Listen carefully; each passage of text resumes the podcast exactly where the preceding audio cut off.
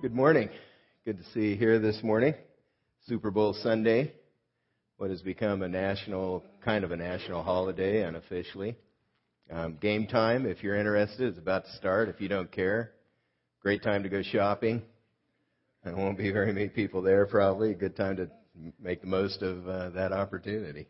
Uh, we are smack dab in the middle of a message series where we're looking at time and we're talking about how to make the most of it. We're digging into the scripture to find out what God says about that.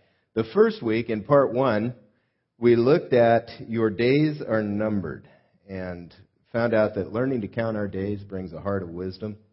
It's very important. We, we dug into Psalm 90, which is a prayer of uh, Moses. It was written by Moses, and we learned why it's important to pray, what he did in that prayer at the end. Uh, teach us to number our days aright that we may gain a heart of wisdom. We don't naturally do that. We need, God, we need God's help uh, in getting the right perspective on time, but the right perspective on the number of days we have is crucial for making the most of our time. We, we really need that. So we, we dug into that, found out at the beginning of, of Moses' prayer we looked at how he gave us just the, the broad picture of life and how, in the scope of who God is, he's from everlasting to everlasting. He, he has existed on into the unlimited past through the unlimited future. He, he always has been. He always is, always will be. And in, in light of that, in light of who God is and what he's doing generation to generation, we, we discovered that in the broad scope of those things, we don't live long enough to be the main characters in the story. And, and when we make it about us, life really doesn't have much meaning. So we find meaning right now, today, as we learn uh, what God wants, and we play the role in history that God's given us to play. We, we we do what He wants us to in our generation. Part two, last week, we looked at uh, at capacity was what it was called. The, the key to getting more done is to do things in the right priority. We live busy lives. It's easy to get overwhelmed. It's, it's easy to just be buried in possibilities and then interruptions come and can be frustrating. Uh, but, but the core of what we looked at is how priority determines our capacity to do things. You and I are going to do what we put first. What we're going to do, what we decide is the most important thing to do at any given moment in time. And if we put the things that really matter into our schedule first, we're going to get more things done that really matter, the important things. Now, God adds a promise to this. We looked at that. If we seek Him first, then He's going to help us focus on the most important and then ignore what really doesn't matter. He, he's going to help us with that. And he'll, he'll help us increase our capacity uh, to accomplish what's important.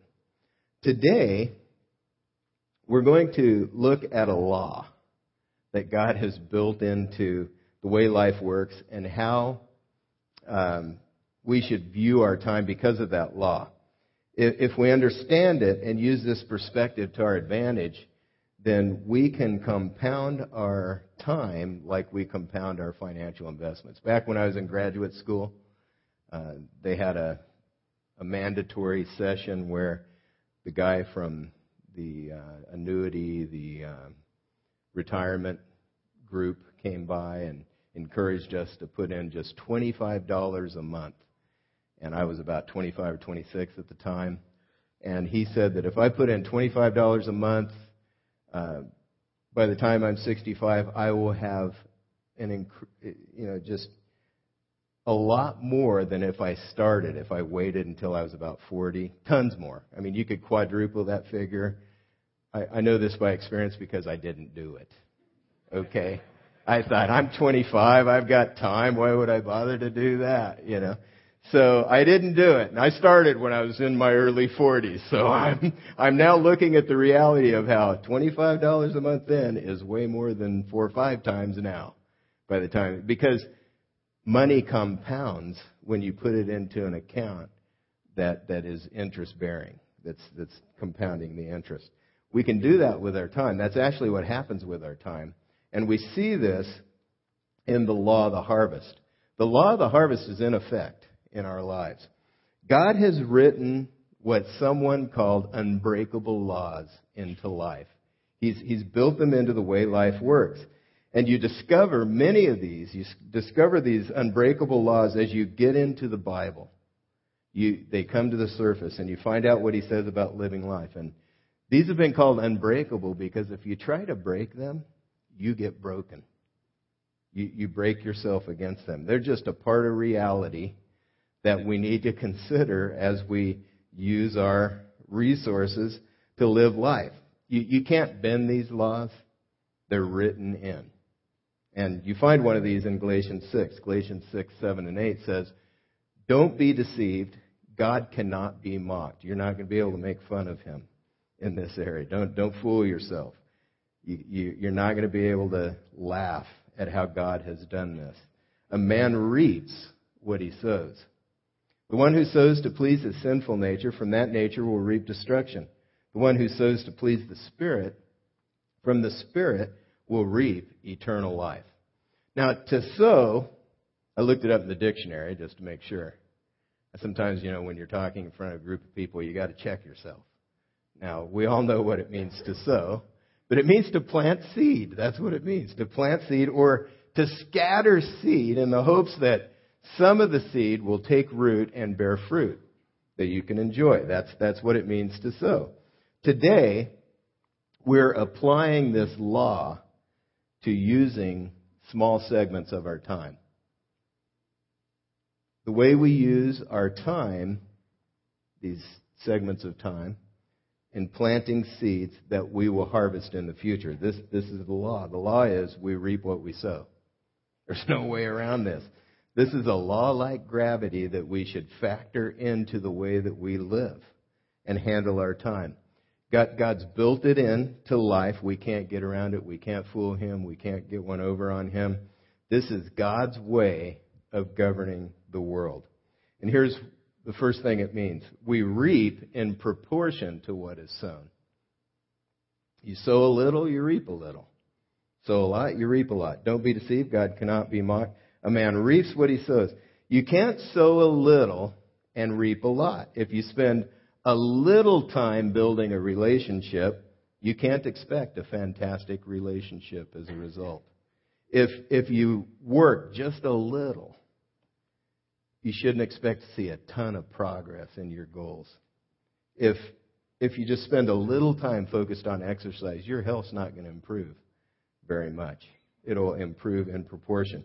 If a little time is invested in your spiritual growth, there won't be a big difference in your understanding of God and how He operates the universe that He's made. Another implication of the law is we reap what we sow, good or bad. The one who sows to please his sinful nature from that nature will reap destruction. The one who, who sows to please the Spirit from the Spirit will reap eternal life. In other words, the things you plant today, you're going to eat tomorrow. Sweet or sour. Whatever you're planting today, you're going to harvest in the future.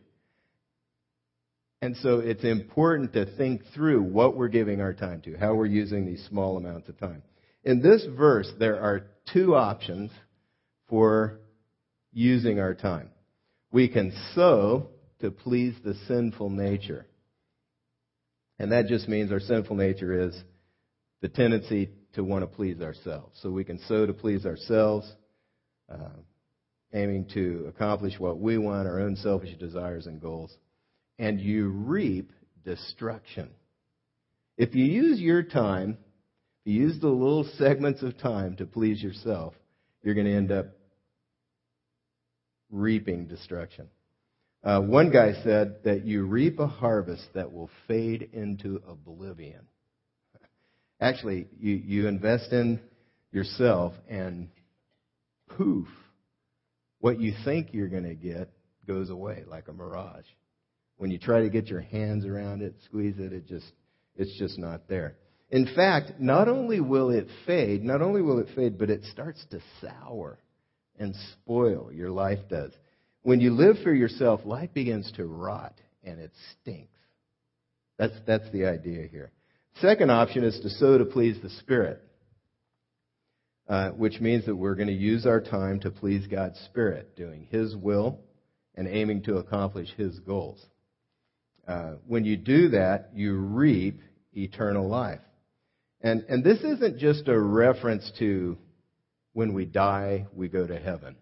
That's not the, the gist of eternal life in the New Testament. It means that. It means that we're going to live forever if we turn around and commit our lives to follow Christ, accept Him for who He is, admit you know what we've done in rebellion to Him. We're going to experience. We're going to be given eternal life, but there's more than that. If if you sow to the Spirit with your time, you're going to experience an eternal quality of life right now. You're, you're going to experience a different quality of life. That eternal life that you get that's secure in the future will begin to invade your present. And you'll begin to experience it. You're, you're going to live for, because you're living for eternal things. If you keep that perspective and you sow to please the Spirit, you're living for things that go on and on and on. And it shapes the way you do life and what you experience. You get a taste of heaven right now. And you begin to enjoy the things that God intends for us uh, later on in eternity. I, I put a, a little booklet in your program. Looks like this. I'd like to ask you to take that out. And I know you can read this on your own, but I, I'd like to read the highlights together. This, this booklet is a very good summary of the basic message of Christianity. And it's, it helps us to clarify what Paul's talking about here, what God's talking about when he says, sow to please the sinful nature and sow to please the Spirit. So um, I'd like to ask you to just read through it with me. On the inside of the, the cover, the page on the right there, it says, the message at the heart of Christianity is really quite simple. Simple enough to be outlined in a few pages. It is a message from the Bible about God and His Son Jesus.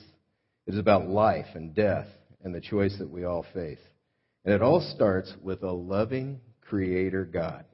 Look at the next page. It's green. It's got a number one and on the left, top left.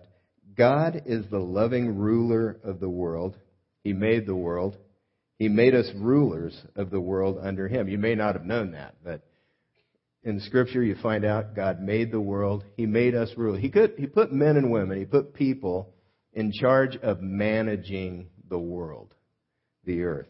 We're, we're the rulers. We, we have a distinctive place. We're above the animals. We're above the creation in God's eyes, and He wants us to, to, to manage it, our lives and the world. But is that the way it is now? It's a good question. Look at two. We all reject the ruler, God, by trying to run life our own way without Him. But we fail to rule ourselves or society or the world. We've all gone our own way and live life independent of Him. What will God do? You see at the bottom of that purple page, what will God do about this rebellion? Point three. God won't let us rebel forever. God's punishment for rebellion is death and judgment. But God's justice sounds hard, it says at the bottom. Point four on the next page. Because of his love, God sent his Son into the world, the man Jesus Christ. Jesus always lived under God's rule. Yet by dying in our place, he took our punishment and brought forgiveness. Now, this is what you find out about God as you get into the Bible. He is judge. He, he, he, because of who he is, he's holy. And he can't just let sin go. It has to be judged, this rebellion. He can't just let it go. But he, in the person of Jesus Christ, stepped onto the earth and took the judgment on himself because he loves the people that he's made. That's what God has done. It's amazing. It's an amazing thing. But that's not all. Look at point five. God raised Jesus to life again as the ruler of the world. Jesus has conquered death, now gives new life, and will return to judge. Well, where does that leave us? Point six on the blue page. The two ways to live. First of all, our way. Reject the ruler, God. Try to run life our own way. The result, uh, this is what you reap, condemned by God, facing death and judgment. B, God's new way. Submit to Jesus as our ruler. Rely on Jesus' death and resurrection, and the result, forgiven by God, given eternal life. This is the picture that Paul's painting in Galatians 6. There are basically two things, two ways to invest your time and your life sowing to please your sinful nature, to please yourself, or living God's way, sowing to please Him. Which of these represents the way that you want to live? You can read through the rest. There's a prayer uh, on the next page. If you turn the page, uh, number one, it says, Talk to God. It turns into a prayer what you've just read. And I'd encourage you, if you're investigating what it means to follow Christ, read through this.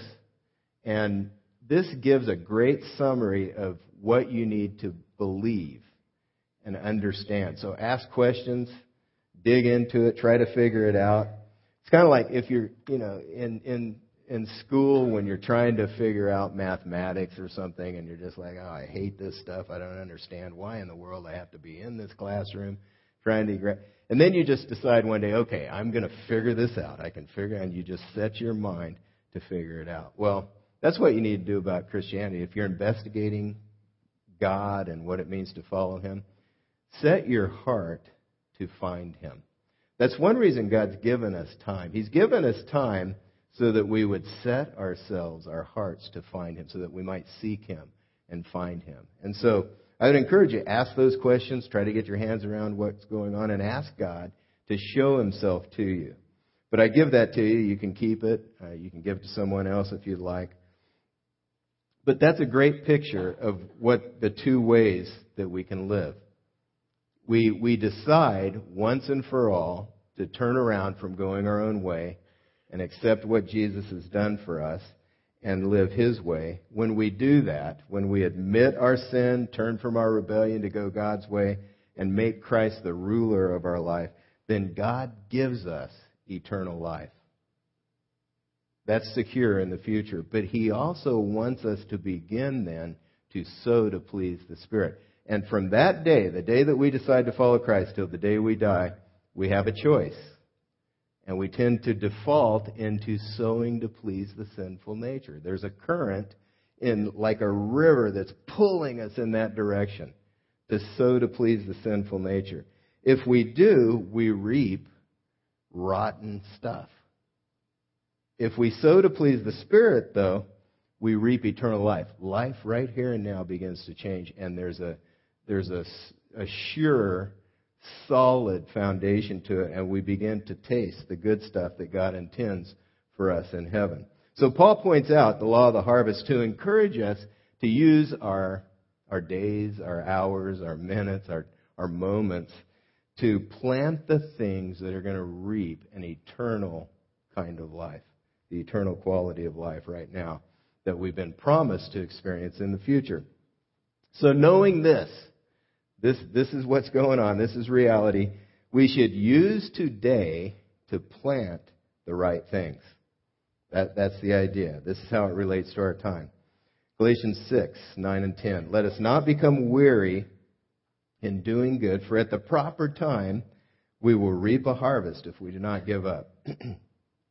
Therefore, as we have opportunity, let us do good to all people especially those who belong to the family of believers. You know, farmers are very time conscious. They're, they're very aware of what time of year it is. They're, they're very conscious of when it's time to plant. And when it's time to plant, they get after it. They start planting.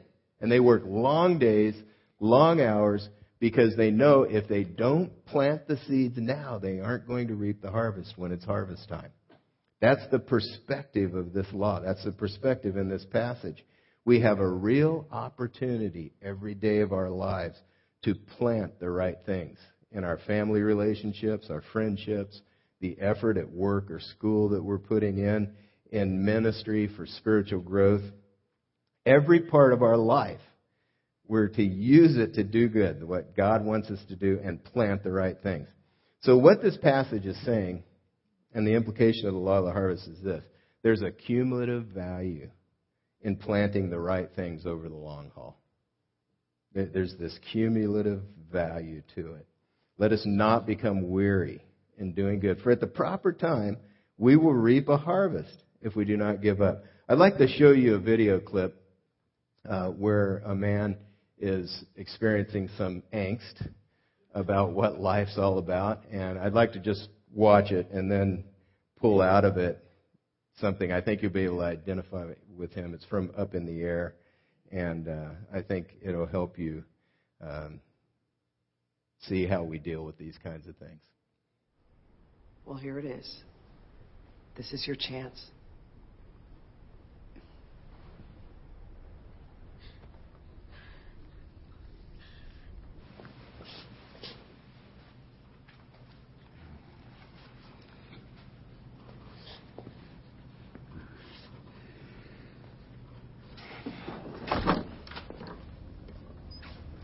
Hey, what's up, Ryan? Jim? You ever read this before? Yeah, it's pretty powerful stuff. Yeah, I'll say. Uh, Kara mentioned that you were uh, having some thoughts. I don't think I won't be able to uh, to do this. And why would you say that today? Well, last night I was just kind of like laying in bed and I couldn't get to sleep. So I started thinking about the wedding and the ceremony and, and about how we're buying a house and, and moving in together and having a kid and then having another kid and then Christmas and Thanksgiving and spring break and going to football games and then all of a sudden they're graduating, they're getting jobs and they're getting married and you know, I'm a grandparent and then I'm retired. I'm losing my hair, I'm getting fat and then the next thing you know, I'm dead. And I'm just like, I can't stop from thinking, what's the point? It's a good question. What's the point? He's running through his life, you know, disoriented. And we've all been there. We hit the points in our lives where we're a little disoriented. And we're at, what's the point? Galatians 6 just told us doing the good that lies right in front of us. Doing good could be defined as what God wants in the situation I'm facing right now. That's, that's doing good. In, in everything that matters in life, we need to understand that a faithful investment of small amounts of time can make a huge difference. And in every area of life, we know, we can learn, we can understand what God wants. We can understand how He wants us to, to treat the people in our lives, how He wants us to handle our work, how we should do the ministry that He lies, He's given to us. In, in family life, a good marriage is made up of taking the time to have meaningful conversations. Carving out that time, making sure you have it. Taking the time to work through conflict rather than just let it happen and, and blow by. Taking the time to consider how to encourage. That takes thought. That takes time. It takes time to be around one another to encourage. As a parent, giving time to growing your relationships with your relationship with your kids um, is going to pay off in the long run. As a rule, about 15 to 30 minutes a day getting into their world is going to help. It's going to help you connect with them and build that relationship. Family dinners are important. You know, you, you can have a good discussion. Just not, I mean, sometimes you have to miss them. Sometimes things get garbled, but um, it's important to have regular time with the family so you can talk things out. For spiritual growth, 15 minutes a day with God, praying and reading the Bible, letting Him speak to you, learning about how He looks at life, digging out some of these unbreakable laws. Boy, what a value over the long haul if you spend that time. Little amounts of time that you invest in getting to know God, attending church consistently. It can shape your perspective about God and His ways. Uh, growth groups. We, are like on our third semester of growth groups. If you, they're great because they, you, you get into them and you read a book together and you're sort of accountable because you don't want to show up to the group and not having read the book. And so it helps to have the accountability. It helps to discuss the things that you talk about.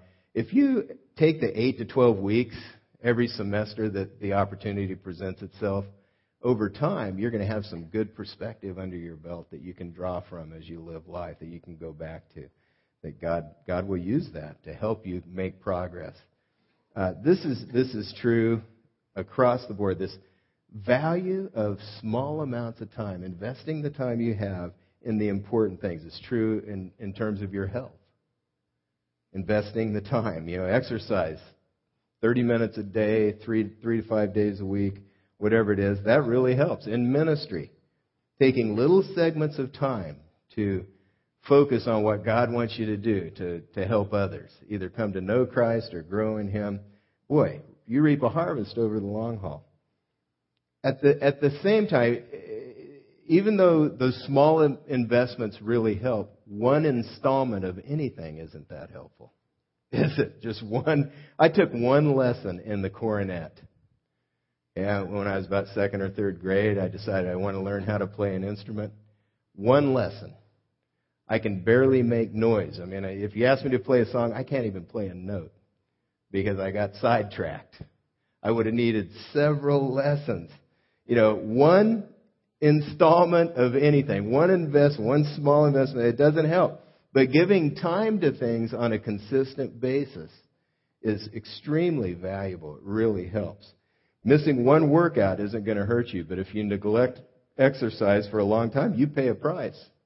This passage says you, you reap destruction. This is mild compared to some of the things you can get into and neglect if you're sowing to please the Spirit.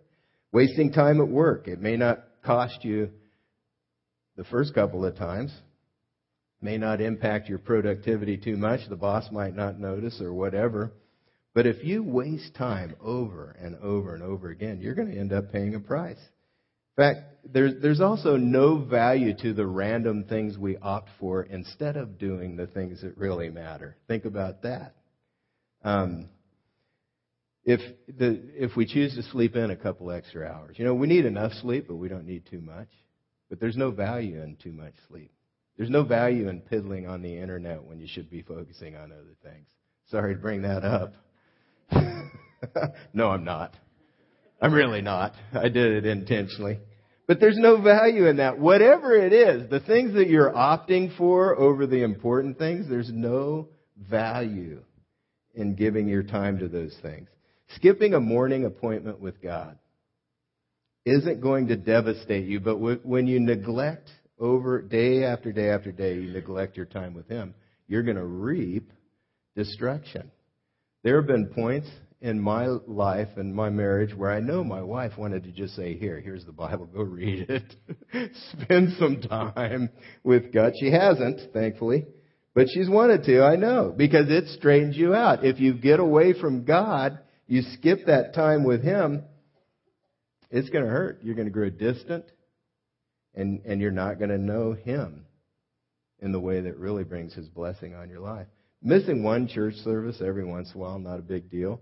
But you make a habit of it and you begin to lose the perspective that God brings as we get together like this. This is true in every area of our lives. We don't really pay immediately for neglecting the things that matter, but it's, it's devastating in the long haul. That's why God put this in the Bible for us to read today. Do not be deceived. God cannot be mocked. A man reaps what he sows. We can't get around this. Don't fool yourself. Don't be deceived. We reap what we sow. The best use of my time, this is the next point, is to take the opportunity to do the good I can right now. That's the best use of my time. And in every area of life, there's something you need to, there's a good you can do. If you, if you have work responsibility, the, the best thing you can do is get after that in, in ministry, best thing you do is what you need to be doing there. Don't put it off. Take the opportunity to do the good to all people that you can do. Use the opportunity, the opportunity to do good day in, day out. This is the way to build a good life. This is the way to, to reap the harvest that God wants us to experience. That word opportunity, and it, this was originally written in Greek, it's the word kairon, which comes from the, the, the word kairos. It's, it's, it's a, the Greek word that means the right or opportune moment. So we take the opportunity, the right or opportune moment. Now, Kairos was the Greek god of the fleeting moment. He had a weird haircut. He had, he had, coming down from his forehead, he had long hair in the front. In the back, he was completely bald. And the idea was if you're going to grab opportunity, you have to grab it when it's in front of you, not after it's gone past, because there's nothing to get a hold of. It's too late. And this is how time works. The opportune time is not always con- convenient, but it is the time to sow the good that you can sow right now while we have the opportunity. Don't, don't wait to sow the seed that's right in front of you. There, there's a point in every arena of life where you can't recapture what you've lost. It's gone. You're not be able to grab a hold of it. You, you, you need to plant the right things. I need to plant the right things, making the investments of small amounts of time that will make a lot of difference in my relationships, spiritual life, and all the important areas of life. That, that's what we need to focus on. That's the perspective you get from the law of the harvest. That we need, there's a value to, to investing those small amounts of time, and there's a price you pay when you don't. I'm going to wrap up the message, and we're going to receive the offering in a few moments. Really glad that you've been here, and I'm very grateful for uh, just your generous giving that supports what we do here. I want to take the time uh, right now to consider what God might be saying to you. Where, where should you begin to make consistent investments of small amounts of time? as, as we've talked, maybe God's been speaking to you. I've given some next steps that you could possibly take, uh, just some suggestions. First of all, you could memorize Galatians 6 7, just to remind yourself and allow God to speak to you through that verse that a man reaps what he sows. Secondly, maybe God's spoken to you about a specific relationship or responsibility and you want to stop neglecting that and start making the investment. You want to start planting the right things in that. Third, uh, read through two ways to live and consider committing my life to follow Christ. That could be something you're thinking through. You're investigating. Read through it. Get your questions answered. Or if you're at the point where you're ready to make that commitment, uh, your next step could be to commit your life to follow Christ for the very first time and receive the eternal life that God wants to begin to invade your present life here and now as you experience the good stuff by sowing to please His Spirit. Would you pray with me as the band comes up? Father, we thank you for the truth that we find in your word, for your grace, for the love that you've shown in sending Jesus to die on the cross. Lord Jesus, we thank you for just the life that you've given, the grace that you've shown.